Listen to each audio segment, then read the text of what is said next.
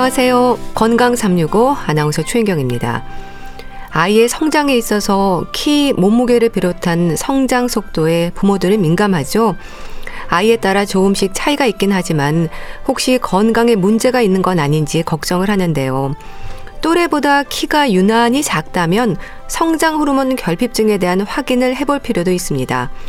저신장을 비롯한 성장 호르몬 결핍증의 진단 기준, 진행되는 검사, 또 치료법에 대해서도 살펴봅니다. 그리고 가려움증으로 고생하는 분들 많으시죠? 특히 노인 피부 건조증에 대해서도 알아보겠습니다. 건강 365 윤종신의 오래전 그날 듣고 시작하겠습니다. KBS 라디오 건강 365 함께 하고 계십니다. 아이가 또래보다 키가 작을 때 부모는 걱정합니다. 조금 늦게 성장하는 경우도 있지만 혹시 건강에 이상이 있는 건 아닌지 검사를 받아봐야 하는지 기다려봐야 할지 생각이 많아지는데요. 같은 나이의 아이들과 비교할 때 키가 유독 작다면 성장 호르몬 결핍에 대한 확인도 필요하다는 지적입니다. 순천향대 부천병원 소아청소년과 홍용희 교수와 함께합니다. 안녕하세요, 교수님. 아, 네, 안녕하세요. 성장 호르몬 결핍증. 사실 이름도 익숙치 않고 어렵습니다. 부모들 사이에서는 막연하게 성장 호르몬 주사가 필요한 경우로 이해되는 것 같은데 어떤가요? 아, 네. 성장 호르몬 결핍증의 경우는 어, 주사 치료가 필요한 그 일종의 질병에 해당합니다. 예. 성장 호르몬 결핍증을 질환이라고 봐야 되는 거죠? 가장 큰 증상이 저신장인가요? 아 예 대표적인 증상이 저신장, 즉 키가 작은 것이고요. 예. 1년 동안 아이가 4cm 어, 이내로 성장을 한다면 어, 이것도 성장 호르몬 결핍증 증상일 수 있습니다. 예. 복부 비만이나 남자애들 음경 크기가 작거나 하는 것들도 어, 증상에 해당할 수 있습니다. 예. 그 저신장에 대해서도 설명이 좀 더 필요할 것 같은데요. 그럼 출생 시에는 체중이나 키가 정상 범주 안에 있는 건가요? 아, 예. 출생 시에는 어, 키와 체중이 정상에 가까운데 예. 아이가 자라면서 점차 성장 속도가 저하되면서 키가 잘 크지 않고 저신장이 나타나기 시작합니다. 예. 저신장에 대한 기준이 어떻게 됩니까? 아, 아이들의 병적 저신장은 같은 성별 그리고 같은 나이의 표준 키와 비교해서 판단을 하게 됩니다. 예. 이때 기준으로 그 성장 도표를 이용하는데 성장 도표는 소아청소년의 신장, 체중 등 신체 계측지의 분포가 어, 제시되어 있는 곡선인데 예. 보건복지부와 대한소아청소년과 학회가 공동으로 제정한 것입니다. 예. 어, 이 성장 도표는 저신장, 저체중 비만 같은 소아청소년 성장 상태를 평가하는 기준으로 활용되고 있는데 예. 우리가 성장 도표를 이용해서 아이가 같은 성별, 같은 나이의 아이들과 비교했을 때 앞에서 작은 순서로 세 번째 이내면 네. 저신장이라고 정의를 합니다. 음. 근데 국가에서 시행하는 영유아 검진도 있어서요. 저신장을 의심할 수 있는 기회는 있을 것 같은데요. 아, 네. 국가에서 시행하는 영유아 검진은 이제 미취학 아동들을 대상으로 시행을 하고 있는데 네. 기본적으로 소아들의 키와 체중, 머리 둘레를 측정하고 그 이상 여부를 판단해 주기 때문에 어, 이 영유아 검진을 적극적으로 활용하시면 어, 우리 아이가 저신장인지 아닌지 객관적으로 판단할 수 있습니다. 네. 아이의 나이가 3세, 4세 이후로 100명 중 세 번째 미만인 경우를 저신장이라고 한다고 하셨는데요. 근데 늦게 갑자기 크는 아이들도 있지 않습니까? 그래서 부모 입장에서는 진단을 받아야 할지 치료를 해야 할지 결정이 쉽지는 않을 것 같습니다. 아, 네. 늦게 크는 그 체질성 성장 지연이라고 하는데요. 예. 그런 늦게 크는 아이들도 물론 있습니다. 근데 생각보다 그렇게 많은 것은 아니고 예. 그렇기 때문에 아이가 1년에 몇 센치 크는지 그 성장 속도로 확인하고 골연령, 우리 뼈나이라고 하는 그런 평가를 통해서 이 감별을 해 주어야 합니다. 예. 그래서 이제 300분위수 미만, 앞에서 세 번째 미만의 저신장에 해당하는 경우는 어, 진단을 위해서 검사는 해 보는 것이 좋겠고 물론 이제 치료 결정 결정은 당연히 이제 어려운데요. 예. 이제 검사 소견에 따라 그 필요한지 여부를 주치의와 상의해서 결정하면 됩니다. 예. 그런 만큼 정확한 검사가 중요할 것 같은데요. 진단을 위한 방법이 여러 가지인가요? 어, 네, 정확한 진단을 위해서 어, 일단 아이의 성장 기록, 즉 이전에 그 영유아 검진 자료라든지 학교에서 이제 초등학생들 시행하는 신체 검사 결과 같은 것이 있으면 네. 어, 진단하는 데 매우 큰 도움이 됩니다. 그리고 이제 병원에서 기본적으로 골연령, 뭐 뼈나이 검사, 혈액 검사 이런 것이 필요하고요. 그리고 또 다른 질환들, 뭐 콩팥 질환이나 뭐 염색체 이상, 뭐 네. 영양결핍, 갑상선 질환 등 다른 질환으로 인한 저신장도 배제해야 되기 때문에 이러한 검사들도 이제 병원에서 시행을 하게 됩니다. 그렇지만 이제 성장 호르몬 결핍증의 확진을 위해서는 이제 아이가 이제 입원해서 시행하는 성장 호르몬 자극 검사, 뭐 성장 호르몬 유발 검사라고도 하는데요. 네. 이런 것을 하는 것이 필요합니다. 네. 키를 측정하는 300분위 수가 있다고 하던데 이거는 뭐 어떻게 확인하는 건가요? 어, 네, 앞서 말씀드린 대로 이제 아이의 키를 정확히 측정을 한 후에 우리나라 표준 성장 도표 기준으로 어, 성별, 연령별로 비교했을 때 어, 300분위 수 앞에서 음. 1, 2, 3등 이내인지에 네. 속하는지를 확인을 해야 합니다. 유전적 요인이 또 원인일 수도 있는 겁니까? 부모 중 한 명이라도 키가 그 300분위 수 미만이면 의심할 수 있다고 하던데요. 아, 예, 유전적 요인은 매우 중요합니다. 어, 성장호르몬 결핍이 아니라 엄마 아빠가 이제 키가 작은 그런 유전적 요인에 의해 유전성 저신장을 보일 수도 있습니다. 예. 근데 이제 두 분 중에 한 분이 키가 많이 작으시다면 이제 당시에 진단이 되지 않은 성장호르몬 결핍증이셨을 수도 있기 때문에 어, 아이 키를 관심을 갖고 살펴볼 필요가 있습니다. 예. 또 이제 유전적 요인, 또 성장호르몬 결핍증 외에도 사실 저신장을 일으키는 원인은 매우 다양하기 때문에 이제 이런 부분에 대해서 잘 살펴볼 필요 필요가 있습니다. 네. 그럼 성장 호르몬 유발 검사에 대해서도 좀 알려주세요. 성장 호르몬 결핍증을 진단하는 가장 정확한 방법이라고 하던데요. 아, 네. 성장 호르몬 결핍증의 확진을 위해서는 이 성장 호르몬 자극 검사, 유발 검사에 같은 말이고요. 그런 검사가 필요합니다. 네. 외래에서 하는 검사로는 좀 정확하지가 않기 때문에 이 검사는 보통 입원해서 진행을 하게 되는데요. 네. 어, 성장 호르몬 분비를 촉진시키는 것을 알려진 몇 가지 약물을 아이한테 투여를 해서 성장 호르몬 분비를 이제 확인하는 검사입니다. 네. 이런 어, 성장 호르몬 분비를 촉진시키는 약물을 투여하면 아이의 성장 호르몬이 확 분비가 돼야 되는데 이런 게 되지 않을 경우에 성장 호르몬 어, 결핍증이라고 진단할 수 있습니다. 예. 그리고 또 성장 호르몬 결핍증이 진단이 되면 그 성장 호르몬이 분비되는 그 뇌에 있는 뇌하수체라는 기관에 혹시 문제가 있어서 성장 호르몬 분비가 안 되는 건지 이런 것을 확인하기 위해서 어, 뇌 MRI 그런 영상 검사를 시행하기도 합니다. 예. 그렇게 여러 검사를 통해서 성장 호르몬 결핍증으로 진단이 되면요. 그러면 그때 성장 호르몬 주사 치료가 진행이 되는 건가요? 아, 예, 맞습니다. 성장 호르몬 결핍증의 경우는 나중에 키가 다 정상으로 크지 못하기 때문에 어, 병적 저신장을 유발하는 질환이기 때문에 네. 반드시 치료가 필요합니다. 네. 근데 치료에서 부모와 아이의 선택도 중요하지 않을까 싶습니다. 성장판이 다칠 때까지 집에서 매일 맞아야 하는 거죠. 이게 쉬운 일이 아니겠어요. 어, 그렇죠. 성장 호르몬을 매일 집에서 자가 주사하는 것이기 때문에 네. 아, 쉬운 일이라고 할 수는 없습니다. 대부분 이제 부모님이 아이에게 이제 놔주셔야 하는데요. 하지만 이제 요새는 성장 호르몬 제제들이 워낙 투여하기 쉽게 잘 개발이 돼 있어서 생각보다는 많이 어렵지는 않습니다. 네. 이게 매일 어느 정도 기간을 맞아야 하는 건가요? 어, 성장 호르몬 결핍증의 경우는 이게 병적이기 때문에 아이의 성장이 거의 완료될 때까지 어, 꽤 긴 기간을 투여하게 됩니다. 예.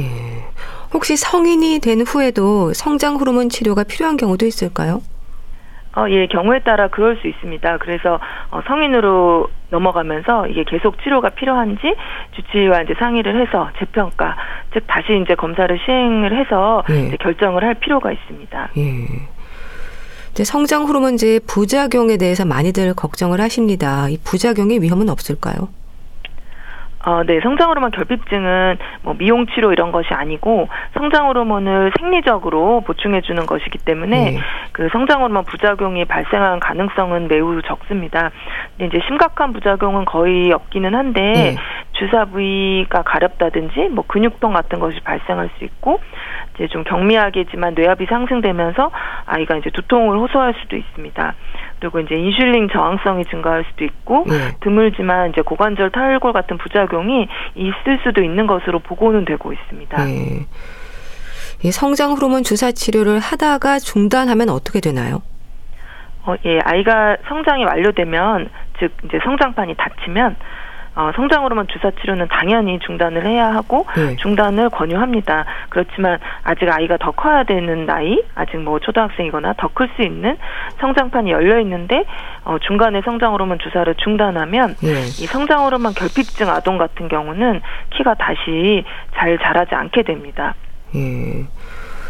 그렇다면 또 이것도 많이 궁금해 하실 것 같은데요. 성장 호르몬 주사 치료를 결정하고 매일 주사하는 걸 잘 지키면 100% 효과는 있는 건가요? 치료 효과가 없는 경우도 있는지 불안감을 갖는 부모들도 많을 것 같습니다.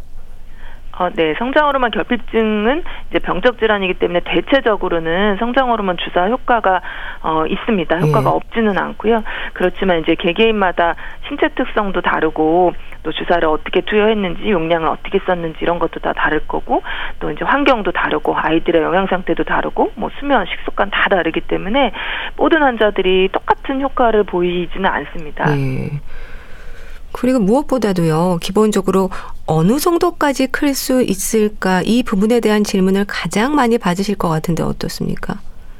예, 이제 성장 호르몬 결핍증의 경우 치료를 하지 않았을 때 예. 이게 성인이 돼서도 300분 이수 이내의 저신장, 즉 이제 남자는 뭐 150 몇밖에 안 되고 여자 뭐 140몇 이렇게 저신장을 보이게 되는데요. 예. 그래서 이제 치료를 통해서 이런 일이 없게끔 하고 뭐 평균보다 아주 크거나 뭐 유전보다 더 큰 키를 만들고 그러는 것은 아니고 예. 이제 가족들 신장과 비슷한 정도 또는 이제 병적인 그런 저신장을 벗어나는 정도로 하는 것을 목표로 합니다. 예. 치료를 한다고 해서 어느 날 갑자기 드라마틱하게 쑥 크는 건 아닌 거죠? 아 그렇습니다. 예, 드라마틱하다기보다는 이제 서서히 키 100분위 수가 올라갑니다. 예. 이제 처음에는 300분위 수 이내에서 이제 아이들이 치료를 시작하고 몇 개월 지나면 500분위 수, 또 몇 개월 지나면 100분위 수, 뭐 이런 식으로 서서히 이전보다 나아지게 됩니다. 예. 성장 호르몬 주사 치료를 시작해야 하는 시점도 중요할 것 같은데요. 너무 늦어도 안 되는 거죠.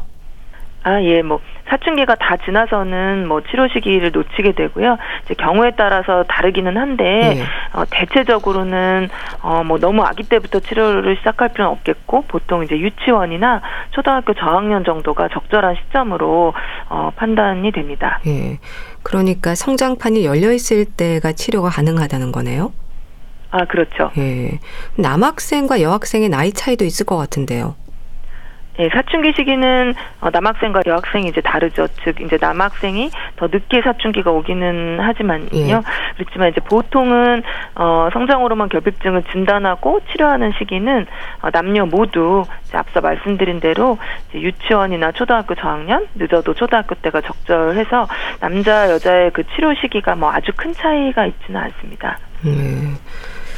의학적으로 질환으로 인정이 되고 치료가 필요하다는 결정이 나면요. 건강보험 혜택은 가능한가요? 적용 기준이 있을 것 같은데요. 예, 키가 300분위수 이내로 저신장이고 골연령이 실제 연령보다 지연돼 있고 또 아까 말씀드린 입원에서 시행하는 성장 호르몬 유발 검사에서 성장 호르몬 결핍이 증명이 되면 그 성장 호르몬 주사 치료에 건강보험 적용을 받을 수 있습니다. 음. 그럼 또 그런 조건에 해당하지 않는 원인을 알지 못하는 성장 호르몬 결핍증은 보험 혜택이 안 되는 건가요? 어, 네. 성장 호르몬 결핍증 외에도 아이가 이제 부당경량화, 즉 태어날 때 출생 주수에 비해 작게 태어난 아이들이 이제 저신장을 계속 보인다든지, 뭐 만성 신부전이 있거나, 뭐 터너 증후군, 염색체 이상 등 이렇게 보험 혜택이 되는 어, 저신장을 유발하는 다른 질환들도 여러 개가 있습니다. 네. 이런 거 이런 부분에 대해서는 이제 소아청소년과 전문의, 특히 소아내분비 전문의와의 상담이 필요합니다. 네. 그런데요, 이제 성장 호르몬 치료가 또 사춘기를 앞당긴다는 말도 있거든요. 맞는 얘기입니까? 어, 이에 대해서는 아직 증명된 바가 없습니다. 그리고 네. 실제 치료를 해보면 대체적으로 사춘기를 앞당기지는 않거든요. 그냥 네. 일부 아이들에서 이제 사춘기가 빨라지는데, 어, 이는 이제 성장 호르몬 치료를 하지 않은 아이들에서도 사춘기가 빨라지는 경우들이 많기 때문에 이제 성조증도 많고 성장 호르몬 주사 탓이라고 하기는 어렵습니다. 예. 그러니까 근거 없는 얘기라는 것도 기억을 하셔야겠네요. 성장 호르몬 주사 치료와 관련해서 또 다른 오해들은 없을까요? 네, 주사를 맞으면 뭐 무조건 키가 다 잘 큰다도 오해인 것 같고요. 네. 어떤 질환이냐에 따라서 효과가 다르고 특히 또 정상인 아이들한테 투여했을 때 뭐 무조건 효과가 있는 것은 아닙니다. 그리고 또 부작용이 많다도 오해인 것 같고요. 잘 모니터링하면서 적절하게 투여하면 부작용은 상당히 적은 편입니다. 음. 치료 중에 아이가 좀 지켜야 하는 부분은 없을까요? 네, 주사 치료는 주사 치료대로 하지만 평소에 이제 적절한 수면을 유지를 하고 아이들이 네. 바빠서 막 잠 못 자고 그런 경우들도 많은데 적절한 수면 시간을 유지하고 또 이제 적절한 좋은 영양 상태를 유지하는 것도 필요하겠고 네. 그다음에 이제 신체 활동도 적절히 하루에 그래도 일정하게 30분에서 1시간 정도는 신체 활동을 한다든지 하는 네. 그런 기본적인 생활 습관을 유지하는 것이 성장 호르몬 주사 치료의 효과를 극대화시키는데 매우 큰 도움이 됩니다. 네. 영유아 검진을 비롯해서 뭐 학교 검진, 상담 그리고 치료가 필요한 경우라면 치료 시기라든지 잘 판단해서 진행해야 하지 않을까 싶습니다. 어떨까요? 예, 맞습니다. 예, 영유아 검진과 학교에서 하는 학생 건강 검사를 적극적으로 활용을 하고 아이가 이제 이런 저신장 같은 문제가 있다면 너무 시기를 놓치지 않도록 적당하게 적절히 진단을 하고 또 필요하다면 치료를 하는 것이 중요하다고 어, 할 수 있겠습니다. 네. 또 치료 대상이 아님에도 성장 호르몬 주사 치료에 대한 욕심을 내는 분들도 있을 텐데요. 어떤 말씀을 주실까요? 예, 성장 호르몬 주사 치료는 일단은 병적인 저신장을 인 아이들을 위한 주사제입니다. 이제 단순히 키가 뭐 평균보다 조금 작다고 또는 뭐 남들보다 더 많이 크겠다는 그런 미용 목적으로 주사가 남용되는 것은 바람직하진 않겠고요. 네. 그렇지만 진짜로 아이가 300분일수 이내에 병적인 저신장을 보인다면은 그냥 지켜보고 기다리는 것보다는 시기를 놓치지 말고 적절한 진단과 또 평가와 상담을 통해서 이렇게 적절히 모니터링을 하면서 어, 주사를 적기에 투여하는 것이 바람직하겠습니다. 음. 이런 성장 호르몬 결핍증에 대한 올바른 인식을 위해서 질환에 대한 이해도 좀 필요하지 않을까요? 어, 예, 이 질환에 대한 인식이 그렇게 어, 높은 것 같지는 않습니다. 네. 그래서 예, 다른 뭐 성적증이나 비만 이런 거에 비해서 인식이 높은 것 같지는 않은데 질환을 일으키는 키가 작은 저신장이 이런 정말 병적 질환일 수 있다는 것을 기억하면 좋을 것 같습니다. 네. 그럼 진료실에서 진단을 받으면 부모들은 어떤 부분들을 가장 걱정을 하세요? 부모님들은 일단 이 치료를 계속할 수 있을까? 또 치료를 하면 이게 아이가 정말 제대로 성장이 어느 정도 될 수 있을까 이런 부분에 대해서 걱정을 많이 하시고 또 주사 치료에 대한 두려움 이런 거에 대해서 걱정을 많이 하시는 것 같습니다. 예. 그러니까 검사를 하고 진단이 나오기까지는 시간이 좀 걸립니까? 아, 그렇진 않습니다. 최근에는 이렇게 검사 결과들이 다 바로바로 바로 나와서 예. 그렇게 뭐 검사하면 대부분 수일 이내로 모두 확인할 수 있습니다. 예. 성장 호르몬 결핍증에 대한 말씀을 들었는데요. 이제 계속 주사 치료라고 하니까 뾰족한 주사 바늘을 이제 일반적으로 생각을 하시는데 어떤 말씀을 주실까요? 아, 예. 성장 호르몬 주사는 바늘이 아주 굉장히 작습니다. 아주 아주 가늘고 작아서 그렇게 일반인들이 생각하는 것처럼 그런 주사가 아니고요. 저희가 주사라고 말은 하지만 네. 스스로 자가 주사가 가능한 사실 초등학교 고학년 정도만 돼도 이렇게 스스로 주사할 수 있는 정도 그 정도거든요. 네. 우리 뭐 당뇨병 환자들 인슐린 쓰는 그냥 그 정도라고 생각하시면 되고요. 이게 바늘이 크거나 그렇지 않기 때문에 네. 통증도 거의 없고 사실 아이가 자고 있을 때 맞춰도 아이가 깨지 않을 네. 정도의 느낌이기 때문에 주사라는 이름을 듣고 그 두려움은 갖지 않으셔도 괜찮습니다. 네, 알겠습니다. 성장 호르몬 결핍증에 대해서 자세히 알아봤는데요. 순천향대 부천병원 소아청소년과 홍용희 교수와 함께 했습니다. 감사합니다. 감사합니다. KBS 라디오 건강 365 함께하고 계신데요. 양희은의 백구 듣고 다시 오겠습니다.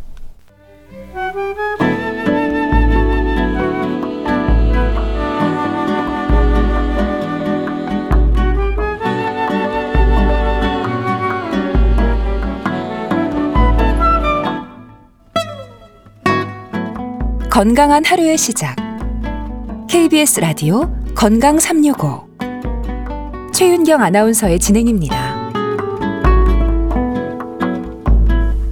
KBS 라디오 건강 365 함께 하고 계십니다. 가려움증으로 고생하는 분들이 많습니다. 건조해서 그럴 수도 있지만 보습제도 발라보고 습도 조절에도 신경 썼음에도 가려운 증상이 가라앉지 않는 경우가 많은데요. 노인 가려움증으로 군에서 얘기가 될 만큼 노년기 가려움증으로 고생하는 분들이 많습니다. 대한의사협회 백현옥 부회장 연결돼 있습니다. 안녕하세요. 네, 안녕하십니까. 이상하게요. 가려운 곳은 주로 손이 닿지 않는 곳이 가렵습니다. 효자손이 그래서 있나 보죠?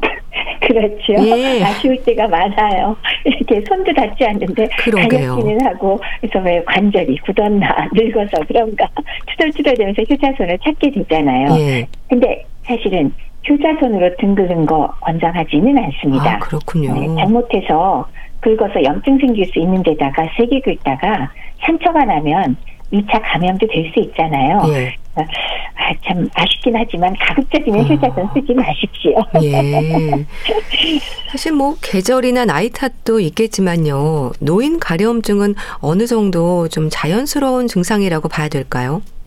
네, 어느 정도라는 말이 맞습니다. 예. 왜 70세 이상이 드신 분들 중에서 한 절반 정도는 겨울에 가려움증이 발생한다고 하거든요. 예. 그러니까 날씨가 건조한 요즘 시절 건조한 봄 까지 이어지는데 결국 건조한 날씨 환경으로 인해서 안 그래도 피부 건조가 심해지는데 원래 나이가 들면서 피부 방어력이 약해져 있잖아요. 예. 그래서 그게 이제 지각신경을 자극하고 뇌에서 가렵다고 느끼는데 예. 또 노인이 또 체내 수분이 부족한 경향이 있고 피부가 훨씬 더 건조해지기 쉽잖아요. 예. 게다가 혈액순환도 원활하지 못하니까 지질로 보호하는 막도 약해지기 때문에 어, 젊은 사람보다는 아무래도 가려움증이 훨씬 쉽게 동반되는 걸로 봐서는 뭐 노화의 뭐 일정 부분은 관계가 있다고 얘기를 해도 될 것 같습니다. 예.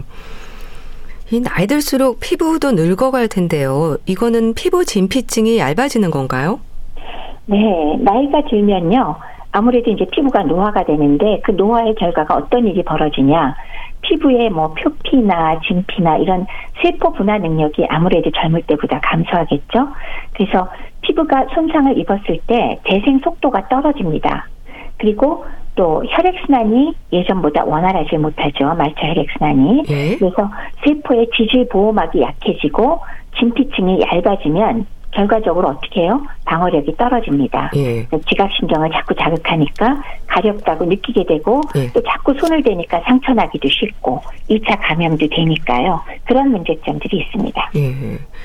네, 일반적으로 나이와 상관없이 발생하는 가려움증은 원인이 여러 가지지 않습니까? 피부염이나 아토피도 있고요. 건선도 가려움증을 증상으로 하지 않나요? 어, 다 말씀을 해주시네요. 네. 접촉성 피부염이라든지 네. 아토피성 피부염, 건선 이런 피부염 질환이 사실 주증상이 가려움증이거든요. 네. 그래서 뭐 피부가 가렵다 그러면 사실 이런 거 한 번씩 생각을 해봐야 되기 때문에 이건 뭐 피부과하고 꼭 상담을 해보셔야 될 거고요. 예. 그것 외에도 뭐 철분이 부족해서 빈혈이 왔다 이런 경우도 역시 가려움증을 유발할 수가 있습니다. 즉 철분 제제 자체가 우리 몸에 좀 가려움을 느끼게 하는 신경의 구성 성분이 되기 때문에 예. 부족할 때 가려움증이 좀 더 쉽게 반응해서 나오게 되고요. 예. 그거 외에 피부 건강과 관련되는 아연이나 이런 미세 영양소 부족 역시 피부에 가려움증을 유발할 수가 있습니다. 예. 근데 특히 노인들의 경우에는요, 또 앓고 있는 만성 질환의 영향도 크다고 하던데요. 그렇습니까? 그렇죠.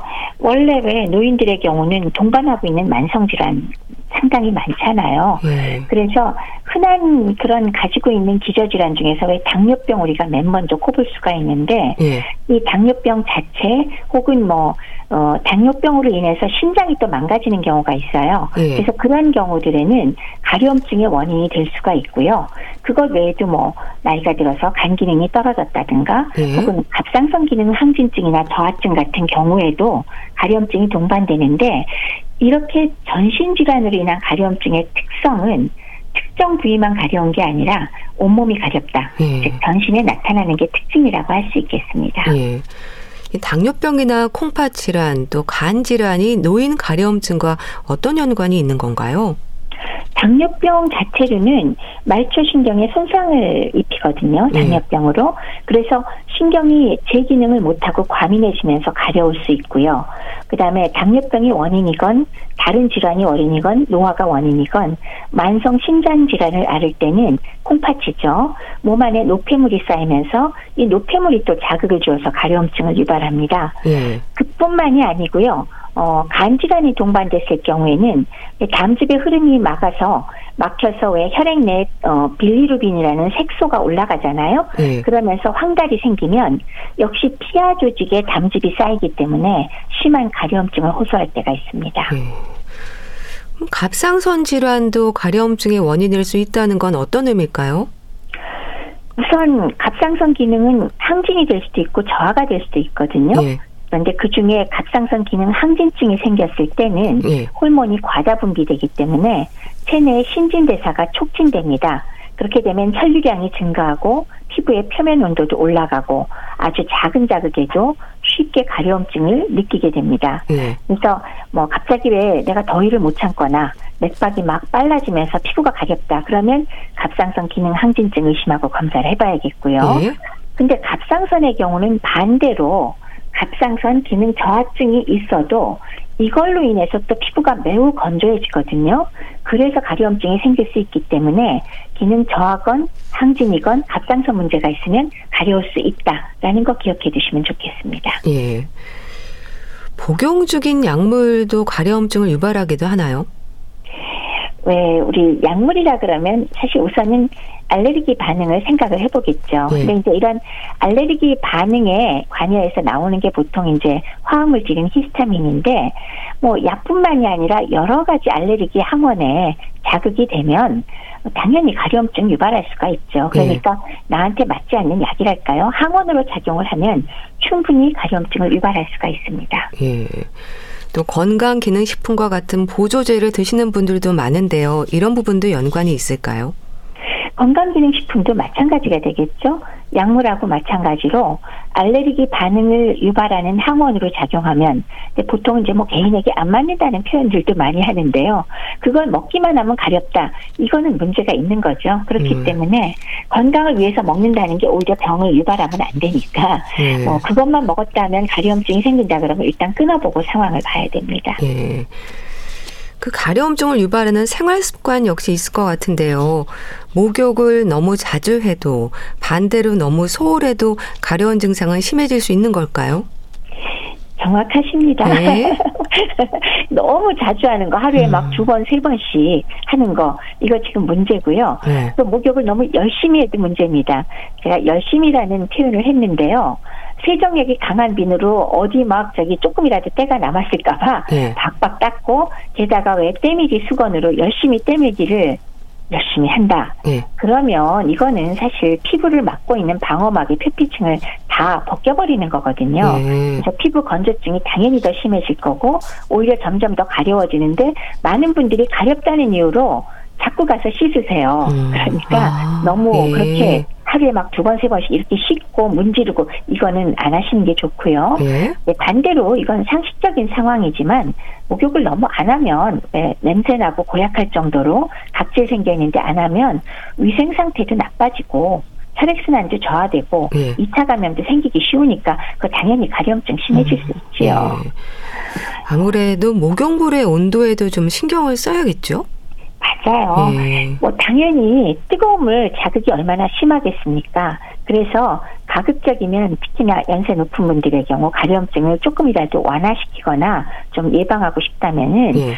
체온 정도의 그건 우리가 굉장히 미지근하다고 느끼거든요. 네. 그런 정도의 물로 어, 목욕을 하시는 게 좋겠고요. 네. 방금 말씀은 드렸지만은 세정력이 매우 강한 비누는 가급적 쓰지 마시고 오히려 매번 어, 목욕을 하실 때에도 이 세정력이 좀 약한 유아용 비누나 이런 걸 쓰셔서 필요한 곳만 닦아주시는 게 더 나을 것 같고요. 네. 그다음에 때밀이 수건으로 피부를 미는 거는 웬만하면 하지 않으시는 게 좋을 것 같습니다. 예. 추가로 말씀드린다면 우리가 피부 좋아지라고 온천욕 가긴 하잖아요. 예. 근데 그것도 너무 뜨겁죠. 음. 오래 즐기지 않는 게 좋고요. 가려움증이 심한 분들의 경우 너무 오래 계셔서 예. 어, 온천욕을 하시면 피부 수분이 거꾸로 날아갈 수도 있으니까 예. 그것도 좀 염두에 두어주시면 좋겠습니다. 예. 음식과는 어떨까요? 너무 자극적인 음식이라든지 음주도 영향을 주지 않을까 싶은데 어떨까요? 매운 음식을 드시면 이게 피부 혈관을 확장시켜서 가려움증을 유발하거나 악화시키는 경우가 있습니다. 예. 그리고 뭐 커피나 홍차, 콜라 같이 카페인이 들어있는 음료의 경우는 이뇨 효과가 심하죠. 그러니까 탈수가 심해지니까 역시 피하시는 게 좋고요. 예. 지금 방금 음주 말씀하셨는데 음주 자체가 또 이뇨작용도 강하니까 탈수를 시키면서 동시에 말초혈관을 확장하는 작용이 있죠. 예. 그러니까 술을 마시면 가려움증이 상당히 심해질 수 있는 원인이 될 수가 있습니다. 예. 근데 사실 가려운 증상은 참는 건 참 어렵지 않습니까? 긁을수록 강도는 더 심해지지 않을까 싶은데요. 긁다 보면은 피부 감염의 위험으로도 이어지지 않을까요? 당연하지요. 네. 가렵다고 긁으면 네. 사실은 상처가 안 난 상태라도 아, 피부에 예. 자극을 주니까 그렇죠. 예, 염증 물질은 더 분비가 되니까 사실 가려운 게 더 심해져요. 음. 그런데다가 같은 부위에 자꾸 손을 대면 아예 습진으로 넘어가거나 아니면 상처가 나면은 2차로 세균 감염이 발생할 수 있으니까요. 예. 이거 그렇지 않아야 되는데 사실 굉장히 괴롭죠. 네. 정 힘들 때는 증상 완화제인 경과 항히스타민제를 복용하거나 네. 아니면 피부과 가셔서 바르는 연고제 같은 거 이런 것들 좀 사용하실 필요가 당연히 있습니다. 네. 그런데요, 노인들의 가려움증이 일반적인 가려움증과 차이가 있을까요? 어, 일단 피부 병변이 뚜렷하게 없는데 전신이 가렵다. 예. 그래서 이제 우리가 소위 가려움증을 가라앉히려고 항히스타민제를 복용했는데 그래도 안 조, 저기 좋아지질 않는다. 그럴 때는 무언가 전신 질환으로 인한 가려움증을 염두에 두고 병원 가셔서 진단을 받아보셔야 되겠습니다. 예. 그 외에 뭐 가려움증이 생겼을 때 요점은 피부에 국소적인 발진이 생겼나 안 생겼나 보시고요. 지금처럼 가려움증 완화시키는 항히스타민제 반응하는지 안 하는지 관찰을 하셔서 예. 거기에 따라서 저기 피부과 선생님과 상의를 하시면 도움이 될 것 같습니다. 예. 또 자다가 가려워서 깨는 일이 잦다는 말씀들도 하시는데요. 원인을 좀 살펴볼 필요가 있겠어요. 그렇죠. 그냥 뭐 피부가 건조한 사람이 보습 관리 소홀하면 어, 뭐 문제가 있다는 건 우리 사실 알긴 알잖아요. 네. 근데 이게 소위 말하는 건성 습진까지 생겼다. 그러면 굉장히 심한 가려움증 각질이 음. 생기면서 네. 밤잠을 설칠 정도가 되는 경우가 있거든요. 그러니까 이런 경우는 좀 건성 습진까지 진행된 게 아닌가 봐야 되고 그것 외에도 어, 아까 말씀드렸듯이 당뇨병이나 혹은 말초 혈액순환 장애가 동반되는 여러 가지 상황이 벌어졌을 때 네. 혹은 전신질환으로 인한 가려움증 이런 것들을 염두에 두고 어, 내가 문제가 있는지 밤에 자다가 깰 정도면 병원 찾아서 상담할 필요가 꼭 있습니다. 네. 그 건성 습진은 노인들에게는 흔하다고 들었는데요. 노인 습진으로 불릴 정도라고 하던데 어떤 특징이 있을까요? 이 건성 습진은 피부 건조가 워낙 심한 다음에 습진까지 발전을 했을 때 우리가 건성 음. 습진이라고 부르고요. 네. 심한 각질 그리고 아주 심한 가려움증이 발생을 합니다. 네. 게다가 겨울철처럼 건조한 환경이 돼버리면 안 그래도 피부 지질의 기능이 약해지고 각질증 자체 수분 함량이 줄어들어서 네. 표피가 쪼그라들잖아요. 그러니까 이제 각질로 벗겨지기 음. 쉽고 네. 심한 가려움증이 생기는 건데 네. 주로 어디에 나타나냐? 팔다리에 많이 나타나요. 음. 특히 왜 정강이라고 해 그 다리 아래쪽에 예. 앞이나 옆 쪽에 많이 생기는데 피부에 아주 미세하게 균열도 생기고요. 몹시 가렵습니다. 예. 그래서 가렵다는 이유로 자꾸 긁다 보면 이게 벗겨지고 염증이 더 심해지고 2차 예. 감염이 되거나 상처가 났다가 또 없어지면서 왜 그 이쪽 정강이 부분이 예. 색소 침착이 얼룩덜룩 생기는 거 음. 이런 것들을 곧잘 보게 되거든요. 예. 이것을 건성 습진이라 그러고 예. 나이 드신 분들이 많이 생깁니다. 그러면은 건조증과 건성 습진은 증상이 같은가요? 뭐 어, 피부 건조하는 게 시작이긴 하니까 예. 초반은 뭐 비슷하다고 하겠지만 우리가 습진까지 진행됐을 때 그럴 때 우리가 건성 습진이라고 하고 훨씬 더 심한 정도의 가려움증과 각질이 마구 날릴 정도로 심할 때 예. 건성 습진이라고 하니까요. 뭐 초기는 비슷하다고 얘기해도 되겠죠. 예. 그리고 음. 또 긁다가 상처 나고 색소에 침착되고 그러면 단순 피부 건조증이 아니고 건성 습진이니까 예. 제대로 치료를 받으셔야겠습니다. 예. 아무래도 나이가 들면서 각질층도 손상이 되겠죠. 그럼요. 네. 피부의 가장 바깥쪽인데 안 그래도 세포 재생력 감소하잖아요. 두께도 얇아지고 땀을 분비하는 외분 비선도 감소하니까 그 피부를 보호하는 지질막도 형성이 잘 안 되면서 네. 당연히 손상되기 쉽습니다. 또 피지성과 땀샘 기능도 떨어지면서 더 건조하지 않을까 싶은데요. 나이 들수록 한여름에도 땀을 잘 흘리지 않는 분들이 많은 것도 이런 이유라고 봐도 될까요?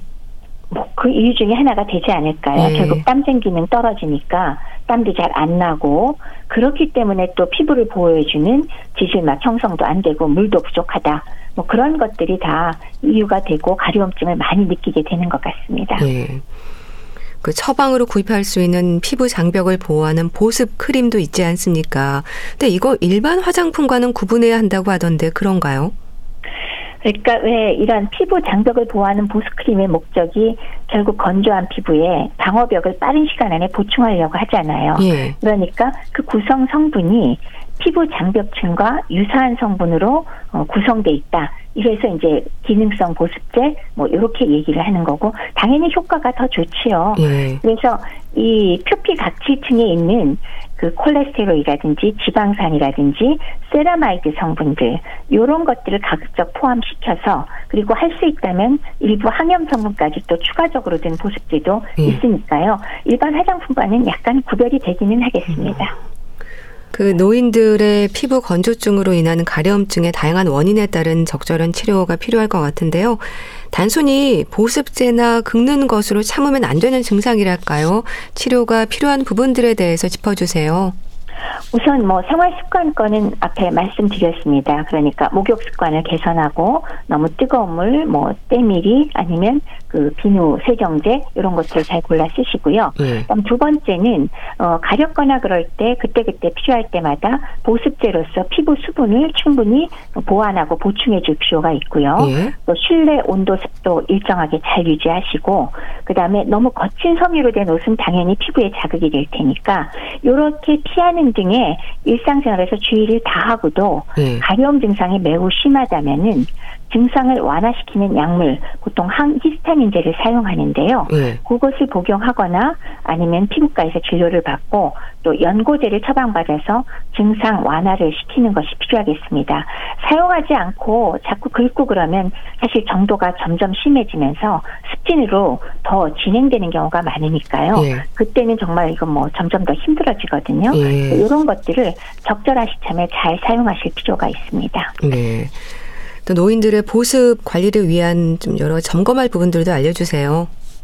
어, 방금 말씀 주셨듯이 그 일단은 생활 습관을 잘 돌아보셔야 돼요. 예. 그러니까 물도 많이 드시고 그 다음에 내가 가렵다는 이유건 아니면 다른 이유건 너무 깔끔 결벽증이 있건 하루에 두 번, 세 번씩 목욕하는 거 이거는 좀 너무 심합니다. 예. 근데 저의 이제 동료인 피부과 선생님께서는 목욕을 자주 하지 말랬더니 일주일에 한 번도 안 하고 오시는 분이 아, 있다고 네. 이거는 아닙니다라고 외치세요. 음, 네. 그래서 예 사실 하루에 한 번을 하더라도 너무 온몸에다가 세정제를 다 쓰거나 예. 때를 밀지 않고 그런 경우에는 그렇게 크게 문제는 안 되니까요. 예. 하루에 한 번 정도 목욕은 하시되 때밀이 같은 거 하지 않고 그다음에 오히려 목욕 직후에 적절한 보습제를 잘 선택하셨다가 예. 피부에다 발라주시면 수분이 날아가지도 않고 또 보완이 되기 때문에 예. 훨씬 도움이 될 겁니다.